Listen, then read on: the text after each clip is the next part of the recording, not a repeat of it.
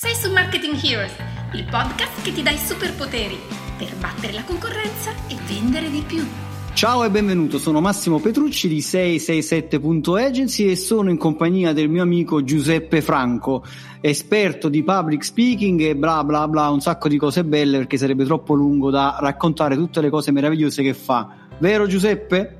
Sì, però mi sto distraendo perché stavo cercando di trovare un po' di calore per le mani, ma non so sarò anche esperto di caloriferi, alla ricerca di caloriferi per riscaldarmi le mani. Non so da te adesso qual è la temperatura, ma qui in zona Milano, insomma, fa freschino. Guarda, qui a Napoli comunque fa freddo e sta piovendo. Io cinque minuti fa ero con le mani sul termosifone caldo a mo' di caminetto, cioè stavo lì che cercavo di prendere un po' di calore con le mani mentre stavo scrivendo un bell'articolo per un bello, insomma da vedere, insomma un articolo per, per il blog blog e proprio di questo mi è venuto in mente, scrivendo questo articolo, di uh, fare questa puntata e dire ma il blog è utile o è inutile per le aziende? Tu cosa ne pensi? Aspetta, mi, mi, tocca fare una premessa. Vorrei dire a chi ci sta seguendo in questo istante che questa qui non è una puntata di anziani e dintorni, per cui, visto che stavamo dicendo di temperatura, poverini, di questi novantenni che fanno un podcast, sì, cosa ne penso? Allora, l'argomento è eh, se il blog nel processo di vendita mi sembra di capire se è interessante, se è utile, questo mi stavi chiedendo perché ero il, concentrato il, sui il blog, sì sì assolutamente, il blog nel processo di vendita. Guarda io ho notato che ci sono ancora un sacco di aziende che non hanno il blog. Ora prima di dire la mia perché altrimenti sembra sempre che io poi voglio ascoltare la tua proprio con molta sincerità. Secondo te il blog oggi come oggi con Facebook, i social, bla bla bla, ha ancora senso oppure no? Allora, io ovviamente rispondo su quello che succede soprattutto con me, no? avendo anche un sacco di, di, divulgazione che faccio attraverso blog, videoblog. Io dico che probabilmente qualche anno fa era il must, cioè dovevi avere assolutamente un blog. Adesso sicuramente ci sono questi fattori di distrazione, se vogliamo dire, altri canali, altri media. Mm. Però a mio avviso rimane sempre una base fondamentale, cioè quella casa, se vogliamo utilizzare questa metafora, utile quando stiamo comunicando, cioè noi dobbiamo avere un indirizzo nostro di casa, sia per una questione come dicono quelli che parlano spesso con termini anglosassoni, cioè avere un asset, avere proprio una stabilità nostra di contenuti che noi possiamo fare, cioè dici vai a questo indirizzo perché ci sono. Quindi quello secondo me già è fondamentale. È chiaro che qualcuno poi riesce a, non bisogna nascondersi, riesce a, ad ottenere risultati anche senza avere un blog, vero? Però se tu mi fai la domanda precisa, stiamo parlando di un'azienda, se stiamo parlando di una piccola, anche di un professionista, secondo me ancora ha la sua importanza. Non a caso ci sono anche delle persone in Italia che hanno ottimi risultati ancora con i blog, quindi non è soltanto una risposta che si basa sulla mia di esperienza.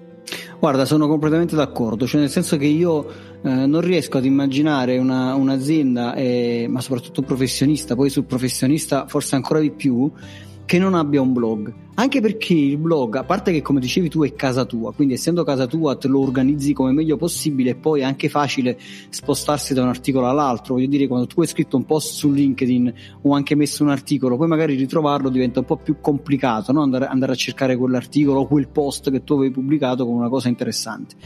Eh, mentre è chiaro che se tu devi raccontare una cosa che è molto breve, il post è veloce e ti permette magari di coinvolgere delle persone però il blog è un, un, posto fondamentale per raccontare ciò che fai, cioè nel senso più che raccontare per dimostrare la tua competenza, perché se io scrivo una, un articolo che, che, che, che ti, so, ti, racconta come funziona l'algoritmo di Facebook oppure che ti racconta uh, come creare una campagna AdWords che funziona su Facebook e così via, in realtà in qualche modo non solo ti sto dando una cosa utile, ma sto dimostrando di essere un professionista di questo settore.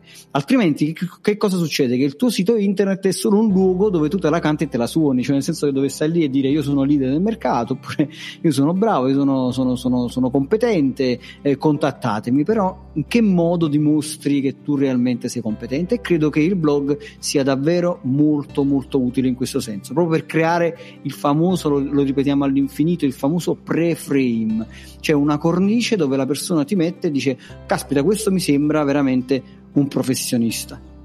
E questo ovviamente la cornice la crei con i contenuti, la crei con i contenuti che può essere il testo, può essere il video, può essere l'audio, ma in ogni caso serve questa produzione, non serve raccontare e parlare di sé, come stavi dicendo, cioè dobbiamo creare, dobbiamo scrivere dei contenuti che portino le persone a pensare di quello che sappiamo fare noi, cioè dobbiamo percepire attraverso quello che diciamo, attraverso i contenuti che offriamo a chi ci segue è un po' come eh, dire sono bello, no, eh, lo devono dire gli altri che sei bello, eh, tu puoi dire è una tua percezione, quindi in quel caso devi creare questi contenuti perché altrimenti rimani quello che una volta magari si diceva un sito vetrina, quindi c'è anche questa differenza, cioè non è una vetrina ma deve essere un blog che offre contenuti, cioè che dà del valore, si dice generalmente, cioè comunque le persone devono cominciare ad osservarti con un altro occhio e devi farlo assolutamente, lo fai con i contenuti. Ma guarda, ti dico una cosa, qualche anno fa mi contattò una grossa multinazionale, eh, diciamo, non diciamo il nome, ma diciamo che nell'ambito della profumeria per auto, profumo per auto, diciamo così, e, anzi loro ci tenevano a dire profumo ma deodorante per l'auto, c'è una grossa differenza, poi un giorno apriremo, una grande, sono diventato esperto tra profumo e deodorante, qual è la differenza? Ah, In ogni caso, questi, questi mi, mi, mi contattano, vado lì a Milano, eh, ci facciamo una lunga chiacchierata e poi a un, certo, un, certo, punto io poi cerco sempre di capire, dico sì, ma eh, come, come sei arrivato a me, perché mi hai contattato e così via. E questa donna che mi, che che sta dall'altra parte che mi parlava mi disse eh, guarda io ti ho scelto perché tempo fa sono arrivato sul tuo blog mentre cercavo delle informazioni e tu mi hai dato delle dritte che poi effettivamente noi qui in azienda abbiamo messo in pratica, cioè abbiamo visto che tutto sommato quelle cose che tu dicevi funzionavano, cioè avevamo un riscontro, per cui abbiamo fatto questo tipo di ragionamento. Se questo tizio un articolo ci ha dato una marcia in più, ci ha fatto capire un concetto importante che forse ci mancava, magari dal vivo questo veramente ci fa spostare di più l'ago della bilancia verso il positivo. E quindi questo proprio a dimostrazione del fatto che il blog, ovvero scrivere degli articoli, dei contenuti, ma anche un podcast come stiamo facendo te, di qualità, che risolve un problema, che spiega come risolverne uno e così via, ti dà la possibilità veramente di accreditarti e di dimostrare il tuo valore. E non solo di dire io sono un bravo consulente di marketing perché mi sono laureato qui e lì e ho fatto il master dall'altra parte, ma lo dimostri, lo dimostri con cose concrete eh, attraverso praticamente un, un articolo, un, comunque una risorsa, un contenuto che dia uh, delle informazioni utili per risolvere un problema o un'esigenza del tuo, del tuo potenziale cliente. Quindi credo che questa sia una grande dimostrazione di come il blog possa veramente portarti il cliente e farti guadagnare soldi. Eh, però, sai, Massimo, è una perdita di tempo. ah, questo, guarda, i famosi errori. Io, io, eh, prima di chiamarti ho notato quattro, quattro errori eh, e, e, penso che sul terzo errore tu abbia qualche cosa da dire perché un, un tempo ne abbiamo parlato di questa roba e tu mi facesti una battuta che mi è rimasta in testa. Ah, okay. Secondo me i primi due, prima di arrivare a quello che mi piace come, come cosa, i primi due errori secondo me che vanno, che vanno analizzati, uno l'abbiamo già detto, no? quello che molte aziende dicono no ma è una perdita di tempo, non ho tempo, non c'è la persona che me la scrive. Eh, il secondo problema è quello di non avere un piano, cioè, eh, perché perché nel momento in cui le aziende o anche i professionisti decidono di aprire un blog, poi non hanno un piano. Cioè stanno lì e scrivono. E non sanno articoli. dove devono andare. Esatto, non sanno dove devono andare. Cioè non, non, non hanno, come dire, non hanno inserito eh, il blog, ovvero non hanno creato un piano che, per far sì che gli articoli che tu vai a scrivere in questo, in questo blog intercettino le persone in un determinato momento e le e poi lo spieghiamo cosa significa in questo determinato momento, e le portino avanti nel loro processo di acquisto, ovvero degli articoli che diano delle informazioni in generale, degli articoli che poi vadano sulla considerazione, su andare in più in profondità, fino poi a portare al vero e proprio acquisto. Quindi avere un piano e ora lo andiamo a spiegare, avere un piano è fondamentale perché altrimenti cosa si, si, fa? Si fa che la mattina uno si alza, gli viene in mente una cosa, scrive un articolo e poi finisce là, poi ne scrive un altro. Poi... Ora non è che è sbagliato in linea di massa, è che già avere un blog con degli articoli interessanti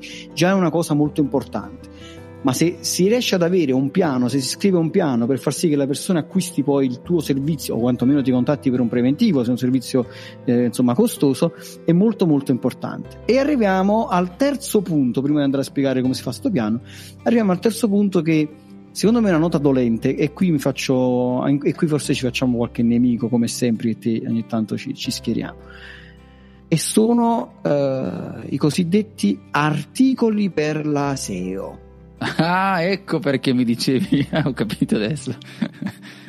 Sì, sì, sì, sì, vai, vai, vai avanti. Adesso ho pensato, dicevo, ma cosa, qual era la battuta? Eh, la, c'era la tua battuta, non so se te la ricordi, che mi dicesti la, la, eh, che erano il, il, SEO al chilo o qualcosa del sì, no, sì, sì, vabbè, quanto, quanto, quanto, va?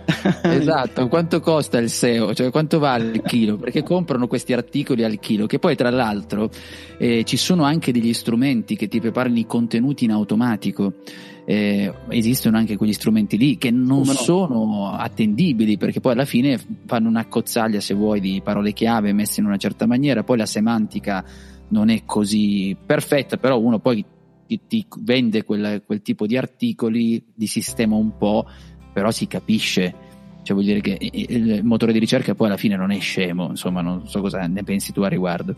Ma guarda, al di là del, del, del, motore di ricerca che ormai non è più scemo come una volta, insomma una volta si piazzavano le pagine in prima, in prima cioè si piazzavano insomma le, le proprie pagine del sito in prima posizione ma veramente con una certa semplicità e, io ne ho fatte di cose in passato, insomma, ho fatto cose che voi umani non potete neanche immaginare.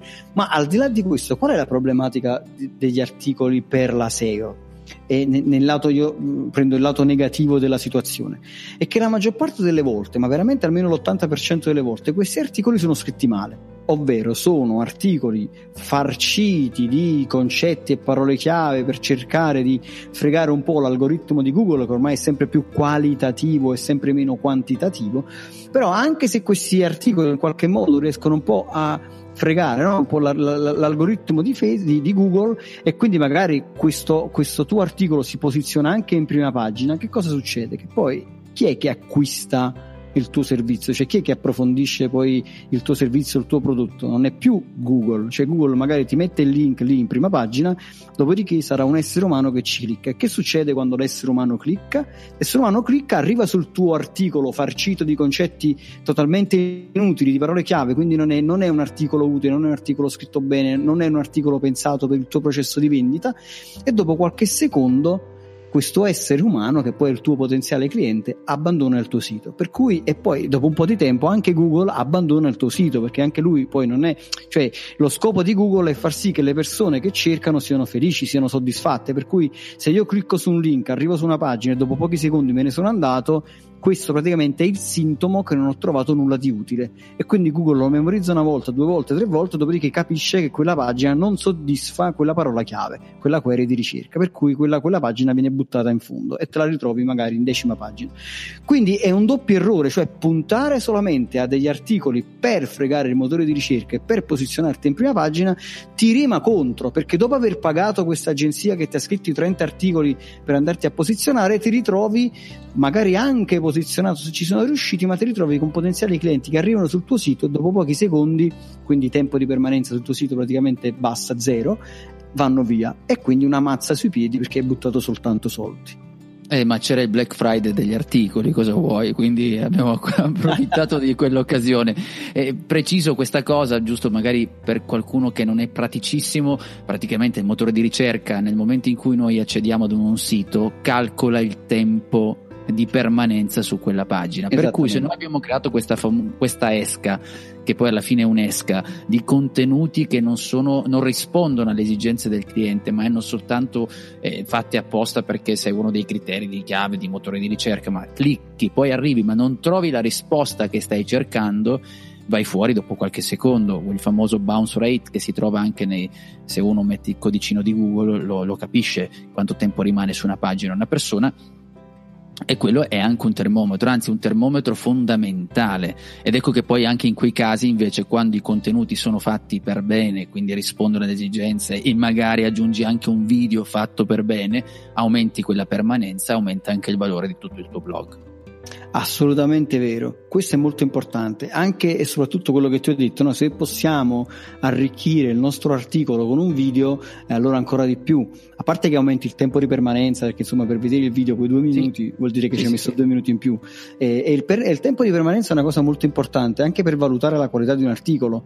E a volte mi chiedono, no? dico, ma qual è un tempo di permanenza giusto per un articolo? E non c'è una risposta precisa, dipende da quanto tempo ci vuole per leggere quell'articolo. Cioè, se tu, la, la prova qual è? Che tu prendi il tuo articolo, te lo leggi in modo tranquillo e più o meno vedi che per leggere quell'articolo ha impiegato 60 secondi. Quindi vuol dire che un tempo di permanenza di 50 o di 70 secondi, tra 50 e 70 è un tempo buono, vuol dire che una persona comunque ha letto quell'articolo.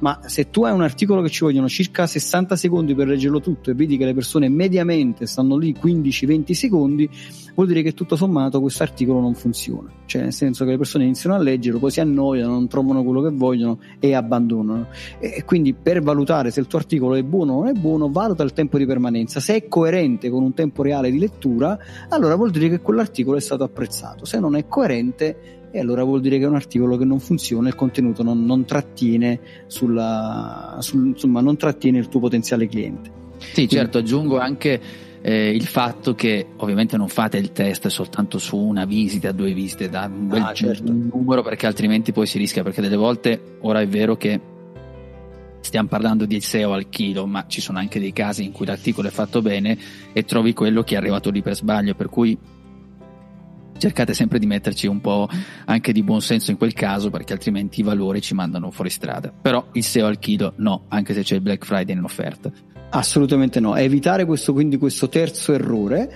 Eh, è il quarto errore, quello più palese che vedo praticamente su tutti, su, ma ma penso il 99%, sì, mi lancio in questa percentuale tutta mia personale, quindi prendetela con le pinze. Ma... Secondo me anche se il 98 è preoccupante lo stesso. Eh, esattamente, che... esattamente. Manca, alla fine dell'articolo, manca la cosiddetta call to action, cioè l'invito all'azione. La domanda è, una volta che questa persona ha letto il tuo articolo, cosa ti aspetti che faccia? Cioè, cosa vuoi che faccia dopo che ha letto questo articolo? Lo vuoi spostare su un altro articolo di approfondimento? Vuoi che, che, ti dia una mail in cambio di qualcosa? Vuoi che ti chiami al telefono? Vuoi che, che cosa vuoi che faccia dopo che ha letto questo articolo? E questo è, è, è, un grave problema perché cosa succede? No? Io porto sempre l'esempio della macchina fotografica. Tu immagina immagina di vendere macchine fotografiche, no? quindi magari c'è qualcuno che vuole acquistare questa macchina fotografica, si trova in una fase molto lontana di informazione, dice ma compro una compatta, compro una reflex, e sta lì che sta cercando informazioni, magari arriva sul tuo articolo che è intitolato, che ne so, tre cose da sapere prima di comprare una reflex oppure una compatta, si legge tutto il tuo articolo veramente scritto bene, capisce che la sua macchina fotografica ideale è una compatta, non trova la tua call to action, non trova l'invito all'azione, per cui cosa fa? Dopo aver trovato le informazioni che gli servono, ritorna su Google, scrive magari qualcosa sulla macchina fotografica compatta e va dal tuo competitor e magari lì compra la macchina fotografica compatta e tu hai dato le informazioni e, e, e, hai fatto un supporto per il, tuo, per il tuo competitor. E questo è molto grave. Se invece tu avessi messo una call to action le cose sarebbero andate diversamente. Quindi immagino sempre la stessa storia no? tre cose da sapere prima di comprare una reflex o una compatta. Arrivo alla fine dell'articolo e trovo una call to action del tipo se sei interessato a una compatta clicca qui e se sei interessato oppure se sei interessato a una reflex clicca qui e quindi lo sposti, no? come dire prendi questa persona e lo fai avanzare nel tuo processo di vendita quindi a questo punto immaginando che lui è interessato alle compatte lo hai portato sull'articolo delle compatte e che cosa fai qua? Giuseppe, che cosa fai? Gli vendi la compatta o fai qualche altra cosa? Domanda a trabocchetto per mettere in difficoltà il mio amico. no, io sai che stavo pensando un'altra cosa, adesso ti dimmi, rispondo dimmi, sì, dai, dai, Perché lo devi accompagnare mano per la mano questa persona. Ma stavo già pensando alle obiezioni che ti si possono fare in questo caso, perché qualcuno ti dice ma tanto c'è il link per acquistare, ma tanto c'è in alto nel menu, ma tanto c'è lo spazio nel mio eh, sito non è così che funziona. Non è così che funziona perché noi siamo, abbiamo, dobbiamo cambiare mentalità, secondo me, quando produciamo dei contenuti. Noi siamo convinti che le persone ci sia, siano sul nostro sito, sul nostro blog, sulla nostra pagina, siano lì e facciano, si muovono alla stessa maniera di come ci muoviamo noi. Non è così. Cioè, questo che voglio dire, se io vado nel mio sito che conosco, ovviamente già in automatico, neanche senza ragionarci, so dove è la pagina contatti, dove si trova quello, quindi mi sposto. L'utente invece che ha una visione quasi da fast food delle volte, cioè un mordi e fuggi veloce sul tuo contenuto, queste cose non le fa. Per cui se si trova lì subito dopo il testo, la chiamata all'azione, condividi piuttosto che comprare la reflex o magari la mirrors, oppure cercare di fare un, di di dare comunque un'indicazione, cioè accompagnarlo a uno step successivo, quello che fa è quello che gli viene più comodo per la sua mente, il famoso, cioè il nostro cervello che è pigro, per cui, come dicevi tu Massimo, è quello di spostarsi e andare a cercare su Google, che è una cosa che facciamo ormai in automatico, è una cosa che già ci viene in automatico, per cui o è lì la risposta proprio sotto l'articolo, oppure stai cercando, stai perdendo, cioè hai perso tempo perché hai anche creato del contenuto che non ha fatto altro che alimentare quello che eh, potrebbe essere la tua concorrenza che magari fa un prezzo diverso, magari ti frega perché quello su Google trova l'altra persona. Per cui dimentichiamoci di questa cosa. Lo dico Massimo, mi è venuto in mente perché mentre lo stavi dicendo, delle tante obiezioni che mi trovo anch'io è quella di ma noi l'abbiamo messo, ma era nel menu, ma era qui, era no, non è così. Cioè io per esempio faccio test, a parte che uno sai che ci mh, dico anche si possono mettere degli strumenti per calcolare quello che sta facendo il nostro utente, ma dobbiamo io per esempio nel sito sposto molte volte le cose e lo stesso link te lo trovi 3-4 volte. Allora uno che sta 10 minuti lo vede che c'è 3-4 volte e magari dice ma quanto volte lo mette sto link? Ed ha anche ragione. Però tutta la parte il 90% anch'io qui mi butto con le statistiche il 90% che invece è molto veloce o ce l'ha davanti o se ne va. È proprio così, è proprio così, perché il nostro cervello, come, come abbiamo detto tante volte, è un cervello pigro eh, soprattutto quando è sul web, non solo è pigro, ma poi sul web è continuamente distratto da tante cose. Per cui o gli metti la carota, come dire, sotto, sotto il naso, no? sotto agli occhi, in modo tale che lui avanzi immediatamente verso di essa, oppure è molto probabile che eh, magari quella stessa carota un po' più spostata, un po' più a destra, un po' più a sinistra e non, e non la si trova più.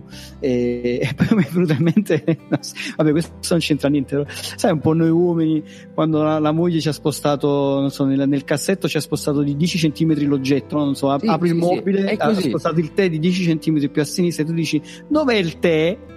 È così, è così, cioè non lo trovi, vabbè. Poi se, eh sì, sì, è così, ma questo poi ri, non si dice tecnicamente rincogliotimento del, però Esatto, esatto, è, però è vero, perché tu non sei abituato, c'è anche c'è anche un bel libro, adesso sta spaziando, vediamo chi, è, chi, ha spostato il mio formaggio, che è un bel libro. Esatto, no? esatto, fantastico. Eh, praticamente dice uno si è spostato una cosa, tu ti vai in paranoia, vabbè lì parla di, di, altre cose che devi sviluppare tu, però mi viene in mente che nel momento in cui non troviamo le cose dove generalmente vorremmo vederle, ce ne andiamo. Oppure ma, ci lamentiamo perché non le abbiamo trovate. Ma assolutamente così, ma giusto per aprire e chiudere una parentesi veloce, poi qualche anno fa, non so se ti ricordi questa storia, Amazon ebbe, o comunque qualcuno che insomma dentro Amazon ebbe la, la, la brillante idea di trasformare il, il carrello nel periodo di Natale in una slitta Ora è sì, sempre lo stesso sì, punto. Sì, e non so quanti milioni Amazon ha perso perché semplicemente le persone abituate sott'occhio a cercare un carrello c'era una slitta e non cliccavano lì. Sembra paradossale, però Amazon fece scuola su questa cosa che non so quanti milioni di, di, di, di dollari in tutto il mondo perse per semplice, questo semplice spostamento no, di concetto a questo punto, di immagine da, da carrello a, a slitta. Ma ti dico di più, tra l'altro, qualche cosa tempo fa, ad esempio, giusto per parlare di analisi attenta del, del degli acquisti, di quello che succede sul tuo blog, Amazon addirittura tempo fa aveva fatto un test sulla parola che adesso mentre ti parlo sto andando a vedere un attimo perché mi devo ricordare, tanto facciamo tutto in live,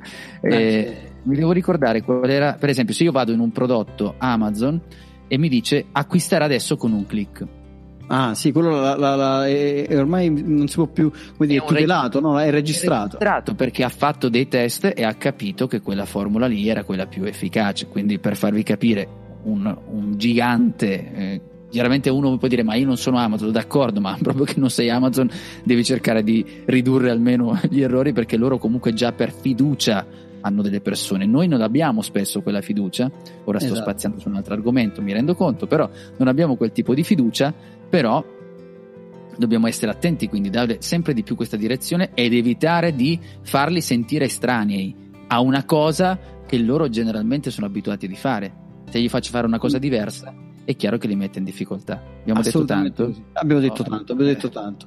Ma continuiamo, vabbè, a parte il fatto che su, noi abbiamo il nostro corso, no? se, se, se, chi ci ascolta va su 667.agency shop, trova il corso neuromarketing, siamo stati due giorni lì a parlare proprio di come funziona il cervello, il cervello rettile, no? Attenzione, marchetta in corso. No, io devo fare...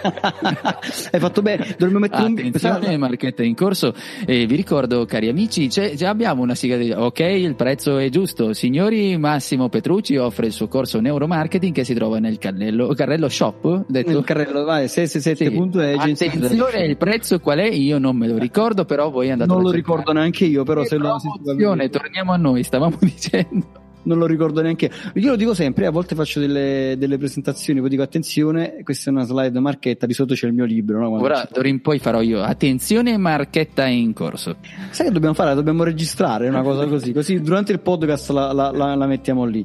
Comunque no, ritorniamo, ritorniamo, a quello che stavamo dicendo. No? Quindi abbiamo detto che alla fine di ogni articolo ci deve essere una call to action di avanzamento, quindi abbiamo fatto l'esempio di tre cose da sapere prima di acquistare una reflex oppure una compatta. Immaginiamo che il nostro potenziale cliente è interessato alle compatte, quindi clicca su questo link no? Eh, sulla, sulla, compatta e magari arriva ad un altro articolo e io qui non suggerisco di vendere immediatamente, o, o, o c'è, c'è la possibilità volendo di acquistare questa compatta, però diamogli altre informazioni, cioè facciamo in modo che la persona da quell'altra parte acquisisca uh, informazioni formazione e fiducia, cioè comincia a fidarsi di noi. Quindi magari il successivo articolo potrebbe essere, tanto per rimanere nel tema del, del titolo, tre cose da sapere prima di acquistare una compatta. Alla fine di questo articolo, a questo punto, come dire, abbiamo preso il nostro potenziale cliente in una fase di ricerca delle informazioni e lo portiamo nella cosiddetta consideration, ovvero le mettiamo a confronto delle cose. A questo punto possiamo pensare di prenderci una mail, tanto se vogliamo fare no, un po' di lead generation, perché a questo punto al tizio sappiamo che è interessato a una compatta, potremmo dirgli guarda che se vuoi, in cambio della tua mail, ti diciamo che qui ti diamo un bel ebook dove abbiamo messo a confronto le quattro migliori compatte che in questo momento si trovano sul mercato.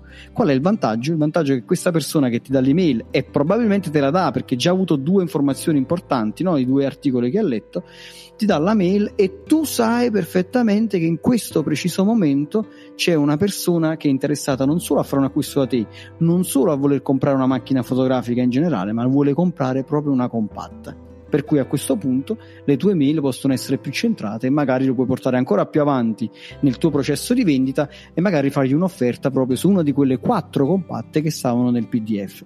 E quindi ecco il blog nel processo di vendita, cioè un blog che ti prende in una fase qual- qualunque del tuo ciclo di acquisto, no? dall'informazione, considerazione, az- eh, esigenza e così via, ci- ti posiziona dove è meglio possibile e ti fa avanzare secondo quello che è il tuo processo di vendita per far sì che il tuo potenziale cliente ti segua da, dire, dalla ricerca delle informazioni fino all'acquisto del prodotto oppure alla richiesta di un preventivo se il tuo è un prodotto molto caro oppure un servizio che costa un bel po' di euro. Che ne pensi? Ma assolutamente, aggiungerei poi il fatto di, quindi nel momento in cui noi pensiamo di eh, mettere insieme, di fare il nostro blog, di sederci e pensare ad un piano, poi alla fine, cioè avere una strada, un percorso, dobbiamo sederci là e valutare le cose che abbiamo detto e fare il nostro piano editoriale, potremmo dire, e poi tenere in considerazione ogni articolo, ogni tipologia di argomento che stiamo utilizzando, dove va a finire, dove va a parare, quali sono le azioni che deve fare, insomma, questo è poi in estrema sintesi. Ma guarda, io il consiglio che do ed è quello che poi applico anche nel mio blog stesso eh, è quello di partire dal servizio o servi- da uno dei servizi dei prodotti che tu hai, no? Parti da quello, dici ok, io questo è il prodotto che voglio vendere, che cosa no, vai a ritroso. Di cosa posso parlare di questo, di questo prodotto, eh, che tipo di articoli posso fare, quali sono le domande che mi vengono fatte, quali sono le informazioni che posso dare. Mano a mano ti allontani fino ad arrivare a quello che ha l'intenzione di voler comprare un prodotto simile e quindi rientriamo nella, nella, metafora della macchina fotografica, uh, tu parti dalla compatta specifica, non so, la famosa Canon XY e così via, ti allontani sempre di più e vai a creare un contenuto molto generico che dice se sei indeciso tra una compatta e una reflex inizia da qui e quindi mano a mano te lo riporti poi al tuo prodotto finale o al tuo servizio. Quindi per ogni servizio dovresti andare a pensare quali sono quegli articoli e in che ordine metterli per far sì che poi la persona li segua. Ora, apro e chiudo una parentesi, non è che tutte le persone faranno tutto il processo d'acquisto, magari qualcuno arriva direttamente sul sito e, compra quella macchina fotografica, questo ci sta sempre, oppure una persona si trova già nella compatta e magari non è passato da, da reflex e compatta, cioè questo è normale che sia così.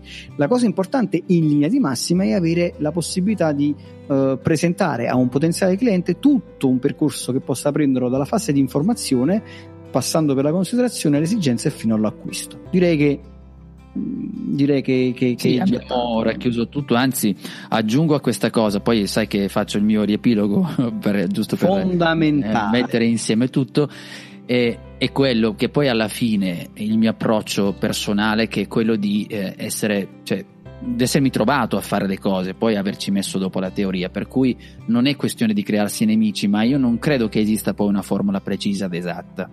Esiste mm. sicuramente la formula per fare di meglio, seguendo alcune cose, magari seguendo alcuni suggerimenti di cui ti stiamo rendendo partecipe per evitare gli errori più grossolani, e poi si tratta sempre di testare, di controllare, perché poi non esiste questa precisa formula che ti dia il risultato. Sai che devi considerare queste cose, poi come giustamente tu dicevi, si perde un po' di pezzi, magari potrebbe succedere che non fa lo stesso percorso, va benissimo, valuta, analizza questi passaggi e insieme poi capisci se c'è qualcosa da migliorare, qualche passo. Però ma infatti questo è molto importante, è proprio quello che dici tu Giuseppe, cioè capire quali sono in gergo come si chiamano i touch point, no? cercare di capire un tuo potenziale cliente, cioè un tuo cliente da quale touch point è passato, cioè è passato dal tuo blog, è passato da quell'articolo particolare, perché poi a volte si scopre, no? quando a volte poi si fa analisi, no? si scopre che ad esempio molte, molti di coloro che hanno acquistato un determinato prodotto, io me ne accorgo molto sia per i miei clienti ma anche quando analizzo il mio sito, le mie cose, mi accorgo che magari chi ha comprato comprato un determinato prodotto o servizio è quasi sempre passato da, da un articolo o da uno o due articoli in particolare. Quindi che cosa, che cosa si può fare? Magari si può creare una campagna massiva su Facebook no, di traffico per far sì che tante persone arrivino su uno di quei due articoli o magari su tutte e due perché a questo punto è probabile che avanzino secondo il tuo processo di vendita e quindi aumenti le probabilità di vendere quel prodotto o di vendere quel servizio. Sì, che poi scopri delle cose assurde, scopri che magari un'azione arriva da una cosa che tu non pensavi. Eh, la maggior sempre... parte delle volte, la maggior sì, parte sì, dici tu ti concentri su quello, adesso faccio così, scritto così e poi arriva da un click che non ti aspettavi mai. Cioè, ci sono anche tutte queste cose che, che poi sono buffe. Chiaramente poi gli errori, eh, quelli grossolani, li puoi già evitare. Ed è per questo che invece sono qui a ricordare un po' quello che abbiamo visto oggi che Prima abbiamo detto che sicuramente avere quell'impostazione, pensare che il blog sia una perdita di tempo è assolutamente sbagliato. Abbiamo visto quali sono e del perché i contenuti siano utili affinché poi il nostro cliente eh, si avvicini a noi e faccia parte di un processo di vendita che accompagni la persona verso l'acquisto di nostro servizio, di nostro prodotto. Il secondo errore che abbiamo eh, segnato è stato quello del blog senza piano, senza direzione, il fatto di non avere proprio una direzione e noi non sappiamo dove stiamo mandando la persona che arriva da noi, che atterra letteralmente sul nostro sito, sul nostro contenuto, lo lasciamo lì, magari gli diamo qualcosa però lo stiamo nutrendo forse nel modo sbagliato e poi scappa perché non gli abbiamo dato una direzione giusta. Terzo elemento, il SEO al chilo detto io, ma quello che diceva Massimo, il fatto di eh, acquistare o di mh, farsi vendere una serie di, di, articoli che sono molto meccanici, preparati soltanto per prendere in giro il motore di ricerca, ma una volta che arrivano all'interno del nostro sito le persone scappano perché non c'è un tempo di permanenza sufficiente per giustificare l'azione e per giustificare quindi che il motore di ricerca noi stiamo facendo dei contenuti eh, utili e interessanti. Non so se si sente che stanno suonando il citofono, ma spero di no. Perché io, io non l'ho sentito. Ah, meno male. Allora se vuoi andare ad aprire, se vuoi andare allora no, no, perché il mio microfono, allora, perché ho preso questo microfono a distanza, che dici, a distanza non dovrebbe sentirsi nulla, quindi sono contento. Ringrazio la società che me l'ha offerto, ma non dico non è marchetta niente, veniamo lì. Allora, poi stavo dicendo 6 al chilogrammo, e poi invece il quarto punto fondamentale che è quello della call to action, cioè il fatto di eh, avere dei siti, eh, dei, degli articoli, dei contenuti che non hanno una call to action, cioè che non hanno una direzione precisa. E in più abbiamo visto che questa direzione qui aggiungi se mi sono dimenticato qualcosa, nel senso che questa direzione non è necessariamente deve essere diretta alla vendita, diretta al prodotto, ma può essere una sorta di upgrade, cioè un aggiornamento del contenuto, cioè già ti abbiamo parlato di due cose, se scarichi magari questo PDF ti spiego ancora qualcosa in più, però tu hai l'email di questa persona, da lì hai un'ulteriore eh, certezza dell'interesse di chi è arrivato sul tuo sito e poi eventualmente lo veicoli verso la vendita o l'acquisto di un servizio o può essere anche, anche la condivisione un'azione, però gli devi dire che cosa deve fare questa persona. In tutti questi quattro errori abbiamo parlato di quelli che sono il, um, di fare un piano preciso dei nostri contenuti, alla fine la soluzione è quella. Io aggiungo una cosa adesso, aggiungo quella cosa che è un po' di mentalità nel momento in cui ci mettiamo a preparare un blog, a preparare dei contenuti. Spesso la tendenza ad essere precisi, la tendenza ad essere perfetti, non ci fa muovere. Pensiamo non iniziamo mai a farlo, deleghiamo, poi ci stanchiamo, lo facciamo fare agli altri, non ho voglia perché pensiamo che questa cosa sia precisa, debba essere precisa, ma in realtà non è così. Tu devi avere una direzione, hai una direzione su quello che vuoi fare, fai sempre in tempo domani a cambiare, a spostare il percorso. L'importante è che tu abbia un obiettivo finale di dove stai andando. Cioè devi appassionarti del percorso che ti porta verso quei contenuti, però magari domani scopri che hai qualche contenuto in più, il video poteva essere più lungo, più breve, tutte queste varianti che conviviamo tutti, ma alla fine avere la direzione significa che anche nel momento in cui stai, ti stai spostando per un attimo, sai però dov'è che devi arrivare. Per usare una, un'altra metafora, se io sto andando verso Milano, anche se ci dovesse essere un cantiere per strada che mi fa sbagliare percorso, muovere il percorso rispetto a quello che io avevo pensato, alla fine però so che sto andando a Milano. Quindi questo qui mi dà la certezza anche nei momenti di calo o nei momenti in cui non so benissimo se mi sto muovendo per il verso giusto. La direzione mi aiuta. Assolutamente. Allora, com- come sempre nel riepilogo, voglio dire, sei il maestro del riepilogo, per cui da qui in avanti sarai sempre tu a fare i riepiloghi. Detto questo, perché insomma è stato estremamente chiaro, sono d'accordo con quello che dici, eh, Giuseppe, proprio avere una direzione, cioè sapere dove andare è fondamentale.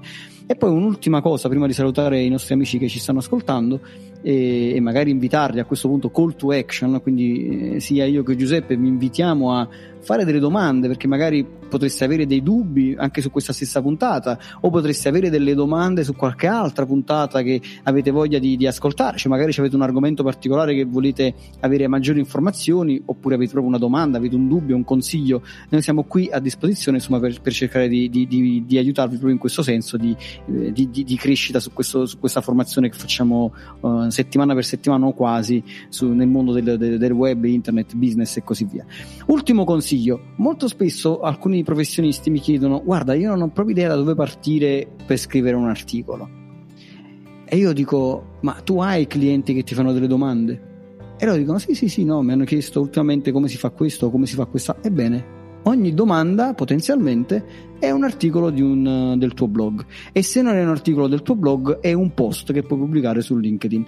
Magari perché la risposta è molto breve e non ha abbastanza respiro per diventare un articolo. Quindi iniziate dalle domande che normalmente i vostri clienti, i potenziali clienti fanno a voi o fanno a persone che come voi fanno lo stesso mestiere. Quindi questo è già un buon punto di partenza. Vuoi aggiungere qualche altra cosa Giuseppe? Anche perché abbiamo sforato i 30 minuti credo. Oh, come al solito, eh, parli due minuti, due minuti e poi va bene. Eh, io eh, direi non aggiungo altro, anzi infrango la regola che è quella lì del um, fatto della call to action, cioè la call to action direbbe in teoria non date tante call to action perché sennò il vostro cervello impazzisce. È così. Però io ne aggiungo un'altra vero, dico, vero. dico, semplicemente che nel momento in cui state ascoltando questo podcast, di lasciare uh, una review, uh, una recensione se state ascoltando questo podcast, soprattutto su iTunes, che vi consente di lasciare le stelline. Non concediamo meno di 5 stelline per questione di, di, di, di legge, non so come educazione, una minaccia, e soprattutto perché eh, questa, questa risposta, eh, lo dico perché ci consente anche di capire che stiamo, ci stiamo muovendo per il verso giusto e che voi apprezziate, oltre al fatto di lasciare un commento ovviamente che ci dà anche la possibilità delle domande ben accette. Bene, allora un grande saluto e siate felici ovunque voi siate. Ciao. Ciao. Trovi tutte le puntate di Marketing Heroes su 667.agency slash podcast e anche su iTunes, Spotify e Spreaker.